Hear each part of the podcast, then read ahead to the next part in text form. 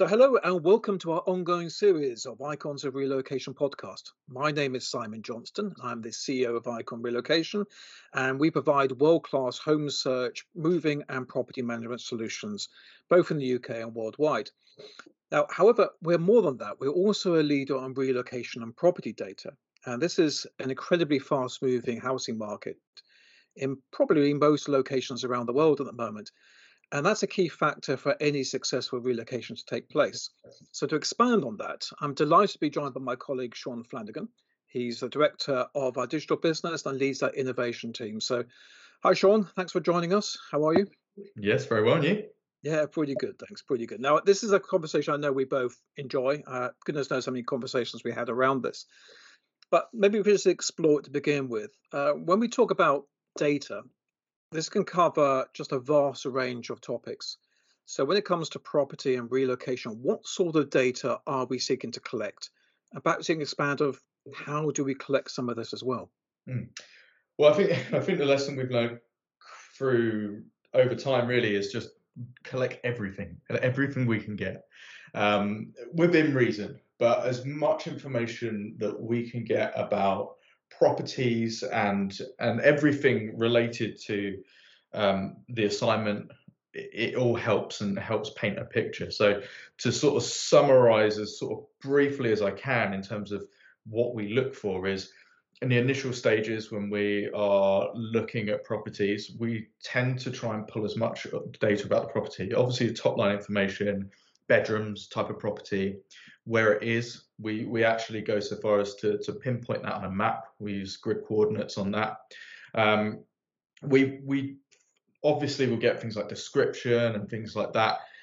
Even data that I think we feel we're not able to use today, mm. but there might be something in the future. We've we've certainly found instances where we've looked back and gone, if a couple of years ago we'd just got that little bit of information, that would have been so useful right now. So I think we've learned that lesson. Um, so we get a lot of data about the property, um, and then from there, we use that to then make almost like a journey. So if that property is then something that has been researched and there's some outcomes from that, it could be a positive outcome, it could suit the assignee in every way possible, then we need to capture that information.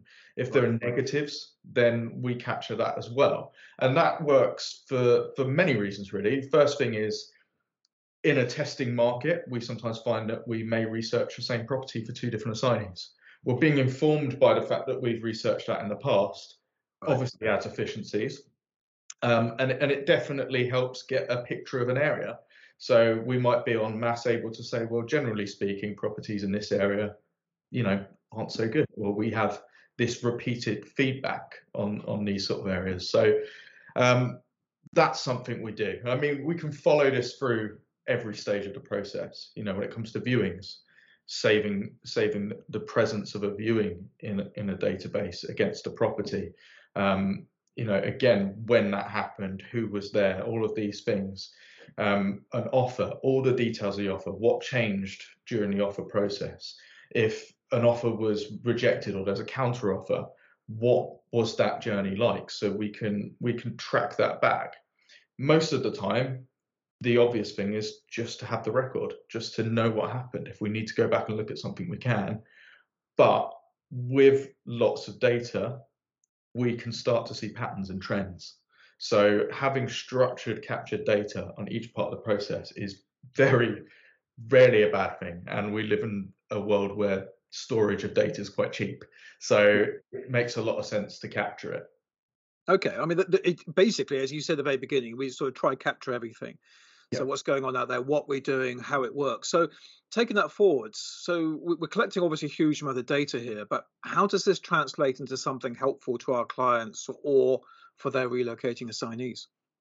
Yeah, I mean, obvious things are when you're collecting data about properties you're looking at, you can start to see patterns. Price is an obvious one. What's yep. going on with price? Um, you're obviously starting to look at things like what's the availability because we can rule properties out through research on it's just not on the market anymore. So then we can start going, okay, well, what, which areas are we more successful in finding properties? Where are we seeing more properties come onto the market? And where are we seeing those properties actually be available when we phone the agent up and say, right. hello, is it still here? And if we're finding that an area has a high amount of properties that are coming on, but they're they're not available when we go speak to someone, well, we know that maybe our energies aren't best placed in that particular location. Right. So you can drill down to the agents. So we can actually say, well, which agents have actually the most stock or the most reliable stock, even the individual at the estate agents who is being most receptive, who we got a close relationship with, who can we actually build on? Can we do that sort of? Yeah, level? exactly that. You know, again, trying one thing we've we've always tried to do is get all the um, relationship stuff to the, to the property. So who who's the agent? Um, who's a managing agent. And then from there, we start to build a picture of the agent as well. So if we're again seeing that we, have got lots of properties that are being tagged against a particular agent in our system, but we find that you know they're not particularly helpful or they're very helpful whatever that might be that informs us and we can say okay well this is a great agent and they have lots of properties so we should probably speak to them more Okay, which kind of leads beautifully on to sort of the next question I was going through my mind, and that is, um, how can this help our clients save money in a difficult housing market? Because we can obviously see there's a, a, large number of relocations increasing. There is stress on the housing market. Mm. We, we, want to deliver the best service possible, but also want to help reduce their costs. Mm. Have you got any views about how this can help on that regard? Yeah, I think to be honest, a few of them I touched on. Um, a key one being the you know, not double keying stuff. The fact that we've researched a property already may inform if we see that property again. We already have an amount of information about it, and, and that does happen. You may see a property come off the market that you've looked at in the past and it comes back on the market. Well, if you spend time re-researching that property because you didn't know it was previously something we've looked at because someone else did it or it happened so long ago that you've just forgotten and the amount of properties that you look at is so vast, yep. then you're going to spend time doing something you've already done before. So that's an obvious one. So it's it's a, it's a time saver. efficiency tag there, isn't it? Yeah, and then once we've got a sort of mass of property information that we've got in, you know, geographically pinned, we can work out is it a good price. If we look at the history of offers, we can sort of speed that process up. Go, okay, generally speaking, this is what the property goes on the market for. This is what the offers were. We track that whole journey on offers, and ultimately, this is what the tenancy turned out to be. How much do we pay on a tenancy compared to how much was the property when it came on the market? Well, if we know generally speaking that we're going to have to offer 10% more, or if we can offer this much under, or we've got to offer on the nose, being aware of those problems before you go through the motions is obviously going to be a, a, a massive time saver. So it allows us to inform clients as well and, and say, we're finding from our experience when we look at this data as a whole that generally you're going to have best success if you offer this much or if you find a property that comes on the market we can we can work out generally that you need to leave this amount of time to get into the property. You know all of these bits of information that we start to get we can start to build a picture of what the past is and what that then does is help us inform the future a little bit, in the present, because we can say, well, historically, this tends to be the case. And if we can see that trend, then we can hopefully sort of get in before and we're sort of informed about how it is before we start making decisions. Yeah, because that's really interesting, isn't it? Because that, that helps the individual, obviously. So we can actually say, this is what the trends are, this is what's going on. So give really good advice to the individual to make sure they get it. But also for the company, we can actually then show what the overall trend is with the assignees, where they're going, what's happening, what's on the ground, how can we modify behavior at the earliest stage, try and get a sharper, better response, is, is basically what you're yeah, suggesting. Yeah. And there's a level of, of managing expectations as well. You know, someone if someone comes to us, an assignee has an expectation of what they want, we're able to to see whether that fits what's actually happening. You know, it it it helps us. There's nothing worse than not being informed of something at the beginning. And if you've got a bit of information that says, okay, you want to offer this amount of money in this particular area, yeah. and you're not informed as a team, then you're not able to go back and say to them, okay, that's probably not realistic. What we need to do is this. If you don't find that out until you spent a lot of time working on it, it's sort of annoying for everyone.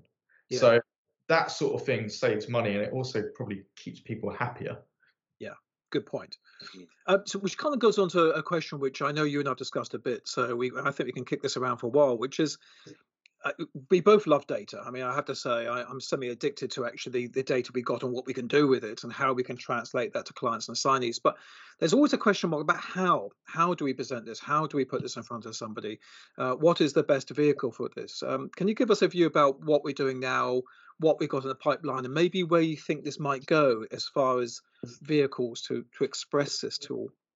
Yeah, I think um, I, I wouldn't profess to be an expert in in sort of data science or or putting um, visualizations together, but I think that is always the challenge with, with anything that you do is how do you represent something succinctly and simply? Because that's often harder to do that than to just present the, the raw data you know it's, it's finding a way that you can package that up in a really easy to understand manner that you can put in front of someone and they just get it so that's that's a challenge we have. I think very fortunate now compared to a few years ago. There are a lot more tools for this sort of thing, and there's a lot more tools where people like myself who are who are programmers can do a bit of data science, and, and it's you know it makes so many things easier, and I think that's just the world we live in now. There's a lot of things now that you know anyone can make a website. You know, if you think back,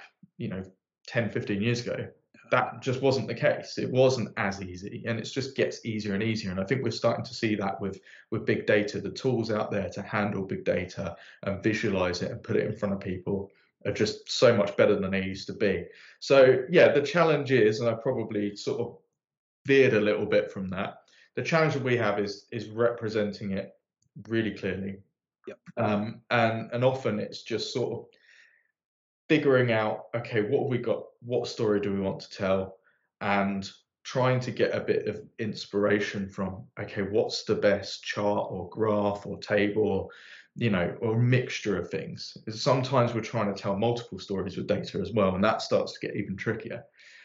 Yeah that's an interesting one isn't it? Because i mean look at the multiple data because we we've got the ability um, to actually look at the stock levels what's coming on which areas have got the best stock we can overlay that, and again, correct me on anything here, but we can overlay that as, as where activity is, where do assignees want to go. So they may mm-hmm. want to go one place, but they may go up and go into another, and then overlay that actually what's going on the housing pricing, whether the pricing going up or down, and what the offer rate is. So that, as you said, that's all part of a story, isn't it? It's trying to put that together yeah. in a very succinct way, so a client or a assignee can look at this and can see that big trend. So we we've got it. It's that mapping of it is the key. It's, it's often that if we look at something like that, where you're trying to tell a story about a relocation or you know finding a property in an area, it's multifaceted. It's not there's not always there's very rarely one key driver. It's not I want to live in this area and cost is my only driver. There's so many things. You know, how close am I to the office? What are the amenities like? What's crime like? Uh, what's the size of the property? There's so so many things and it's trying to get all of these different data sets together and, and sort of represent a, this is the perfect or this is the area we should put a lot of effort. So quite often you have these situations where, yeah, it's really easy to represent this location, cost, you know, where where should I look? And then you've got another set of data that says, well, this location, crime, you know, we want low crime. Where should we look? They could be different places. So it's finding a way to, to what you have to tend to do is is create a way of scoring right. and sort of putting those things together and building a score. That's the simple way I think to do it. But that's often the challenge. It's just finding out what are all the key drivers, what information do we have that that can give us a part of the picture, and see if we can build a, a bigger picture from that. It's, a really interesting conversation about the scoring. Uh, in fact, maybe I should just expand that for a second. So, uh, are you looking at the fact we, we should be able to say to a client or the assignee, based on certain criteria, the area that has the highest success rate or the higher percentage of reaching what you're looking for is here compared to here, and then show this sort of balanced picture to allow somebody before they even relocate to have a clearer picture of what's going to work for them. Is is that what we're proposing? Yeah, and that's that's the hope. And and you know these things are obviously dictated by the volume of data that you get. So the more data we get, the more we can kind of cut out the the noise in it and we can we can get a pattern. So the hope is longer term that we start to get really really rich data on lots of different data points that we can then put together to allow people to make informed choices. I think we can't forget that this is a, a human process and it's also um, a movable feast with, with the market and the world and everything changing all the time the data's not going to give you everything and it's not necessarily going to if you think you know what happened during the pandemic when that kicked in the data is almost useless for before lockdown and before the pandemic started because that's that was a different world. And then suddenly this happens and it takes you a little while for the data to catch up to what's going on and then it's just spotting the trend. But when you have these sort of watershed moments like that it, you know you can't predict those sorts of things. But it's about taking something and allowing that to to inform you really more than anything else Fantastic. I know we've got a few things coming up, haven't we? We've got sort of client logins. We, we are actually offering to people to actually see the data for the signees and for the clients. And I know we have some very rich mapping. In fact, I, I know this because you show me. Um, what we have available is, is just super exciting. So it sounds like one of the things we need to do is work with our clients and ask them to actually just engage with that conversation. What do you want to see? How would you best like to see this? Mm. Uh, I think, as you said, using your phrase, there's a lot of stories to be told here. Is trying to work out what is the right story for that client and then coming up with that formula for them and giving them the data available, making that data available for them. Yeah, yeah, you're completely right. It's just finding the stories that matter. I think is the thing. You know, it's easy, especially you know, with, with us working on it, there's almost a wood for the trees argument that we've got so much information and we're we're living in it day to day. Sometimes it can be a little bit hard to be objective about well, what's important. What's, what's mm. this important to us? Is it important to the client? So these sorts of things we we're speaking now to clients to try and get their perspective on it. What's useful for them? What are their sort of unmet needs? What do they have you know what are they currently using what can we do to make their life easier by by automating something or what don't they have that they would really you know they want that will make them make better decisions or will save them time so i think we can't necessarily make those decisions by ourselves and i think it's really important that we speak to our clients to get that perspective no, I totally agree with you. In fact, this feels like a sort of really good section to actually then say that moving forward, I think we're trying to go do some workshops, reach to our clients and mm. see if they can help us and engage with this. And I think it might be quite fun to come back to this and maybe a month or so's time and see where we are, see what the feedback is from our clients. Also, I, I know we have a lot of vehicles of uh, expressing what's going on, and maybe we can explore some of that because, mm. the, as you said, the richness of the data and what we're seeing and what the actual patterns are are just so interesting, and so exciting for for clients. Mm. Uh, I know it's a difficult housing market, but if we get this right, we can find so many good avenues to allow the assignee and the clients to relocate efficiently and successfully in a mm. different housing market. So maybe we can come back to that in the, in the next next conversation in a, a few weeks' time, perhaps. Yeah, absolutely. Yeah. Brilliant. Sure. I, I, know we can talk about this for ages. Uh, we, we, actually we usually do. So the fact we kept this to about 20 odd minutes is actually pretty good for us. That's quite good, so, yeah. No, fantastic, Shaun. Thank you so much for your time. I know this is such a rich conversation. I can't wait for the next one and we'll discuss it and we'll dive into a bit more detail at that stage. So, Shaun, thank you so much. Thank Speak you. to you soon.